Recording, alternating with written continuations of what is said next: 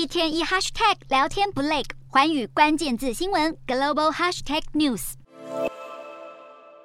北京市近期疫情再爆发，群聚感染集中在中国传媒大学等院校。眼看再过一个多月，中国共产党二十大就要登场。十一号，当局下令严禁聚餐聚会。无独有偶，上海六月好不容易解封，但是民众出入需要持七十二小时内的核酸检测阴性证明。上海市政府更是第四度延长免费的常态化核酸检测。上海人做酸酸的日子恐怕还没有尽头。另一方面，四川省是中国的制造业重镇，外资企业为了保障生产力所采取的防疫泡泡，近期也再度引发关注。维持生计、出入自由成为了必要的牺牲，生产前线的员工生活起居全在工厂里解决。截至九月第一个星期，四川省就有超过五百间的外贸企业实施这样的封闭生产，更不乏英特尔或是富士康等跨国的科技企业。复制郑州厂闭环管理的模式，去年进出口总额直逼两千亿人民币的富士康成都厂，如今多达十一万员工也进入了同吃同住同行和同工作的防疫泡泡。作业员依旧照常两班制组装产品，才分组管理、分时操作、分区活动。而员工不但每二十四小时乖乖排队做核酸检测，打满三剂疫苗的比例更超过九成，让富士康成都厂得以维持约八成的生产力，更喊出防疫营运两不误。